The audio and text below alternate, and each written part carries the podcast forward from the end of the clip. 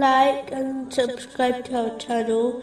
Leave your questions and feedback in the comments section. Enjoy the video. Moving on to chapter 11, verse 20.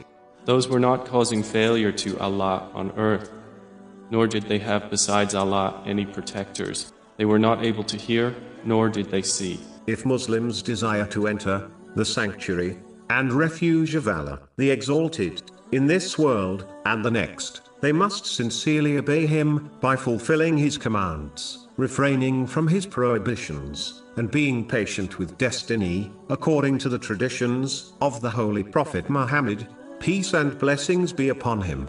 The same way a worldly king will not protect or honor the one who disobeys them, neither will Allah, the Exalted. Whoever fails in this duty will be a loser in both worlds, even if they obtain much worldly success, as this very success will eventually become a burden for them in both worlds. A Muslim must act on this divine attribute by safeguarding every trust they possess, such as their blessings, by using them according to the teachings of Islam.